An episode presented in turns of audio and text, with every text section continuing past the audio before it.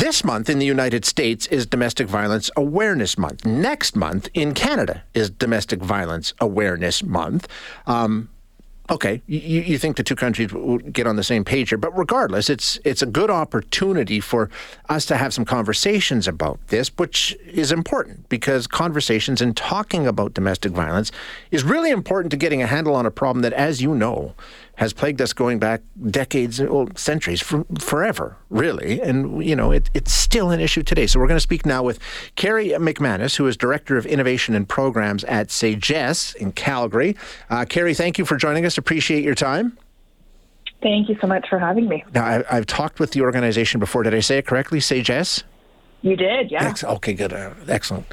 Lucky. Um, okay, uh, months like this, awareness months, and like I say, it's this month in the United States, next month in Canada. Uh, in the case of domestic violence, it's important, right, that we have these awareness months, that we take time to focus on this issue. Absolutely. I think that awareness months give opportunity to move the conversations about domestic abuse from being those that people who work in the sector are having, people who are experiencing or having possibly, you know, in isolated small sort of pockets or policy and, and, and legislators are having, uh, and move it into a conversation where the general public can start to create awareness and understanding and say, what is this? What does that mean? What does that look like?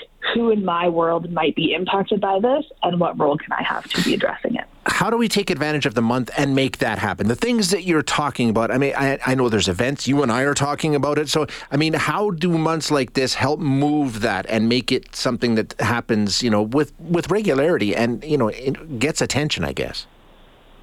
Yeah, absolutely. I mean, I think there's a number of ways in uh, in Alberta. You'll find in the month of November, many many different organizations who work in this area are going to be hosting events, which are going to provide an opportunity to learn more about what is domestic abuse and how can you help and support.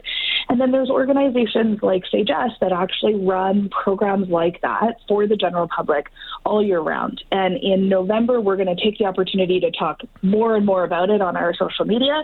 Um, but the information is always there and always available for people to be able to say, you know what? I think I might know somebody who's experiencing or who's using violence and abuse. Uh, what can I do? How can I be part of the solution? And then they can look at our website, go to our social media, and find out about our programs like Real Talk that can support for that. And you know, when, when you talk about this, Carrie, the fact is uh, talking about it and, you know, sort of having conversations about it is so important because, like you said, um, so much of it happens behind closed doors, right? I mean, there's the secrets, there's the there's stigma, there's shame that's attached attached to this. And that's one of the biggest barriers to dealing with it correctly. Absolutely. There's so much that people are uh, not wanting to talk about or not even really sure how to talk yeah. about. You know, we often get people calling our agency and saying, I don't know if what I'm experiencing is domestic abuse, but, and then they go on to sort of tell us their stories and their experiences. And I think we have this idea that domestic abuse is a black eye or a broken arm. Uh, and we don't talk about the ways that coercive control happens, the ways that that shows up in limiting your uh, actions, your behaviors, this pattern of having power and control over somebody. And so until we can start to normalize those conversations, we're never going to actually be able to create opportunities for people to say, oh, what's happening to me to me doesn't feel okay, and I'm going to talk to somebody about it because I get to be in a relationship that doesn't feel like this.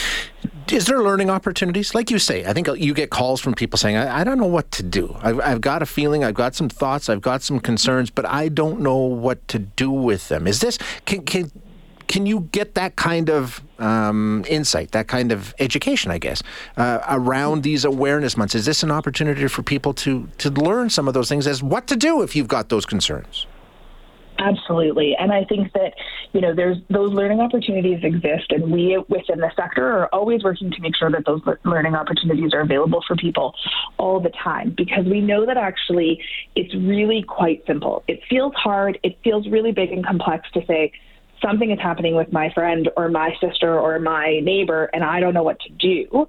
Um, and we try to break that down and say, actually, it's really as simple as just checking in with somebody and saying, Are you okay? Do you need help? And if they say, I'm not okay, and you go, oh, I don't know what to do now, that's okay. That's what we're here for.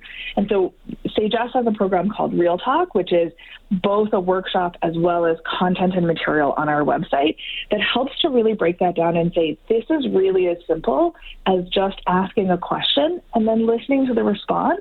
And if you don't know what the right uh, uh, answer is or the right thing is to do after that, say, you know what? I don't I don't know what to say, yeah. but let's work on this together. Yeah. All of these things help to create opportunities for people to reduce their shame, reduce the stigma, and have connections. And we know that those positive responses from your connections is going to have a huge impact down the road as you go through your experience.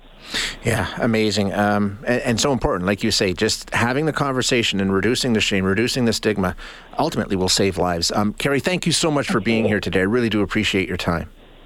Thanks so much for bringing awareness to such an important issue.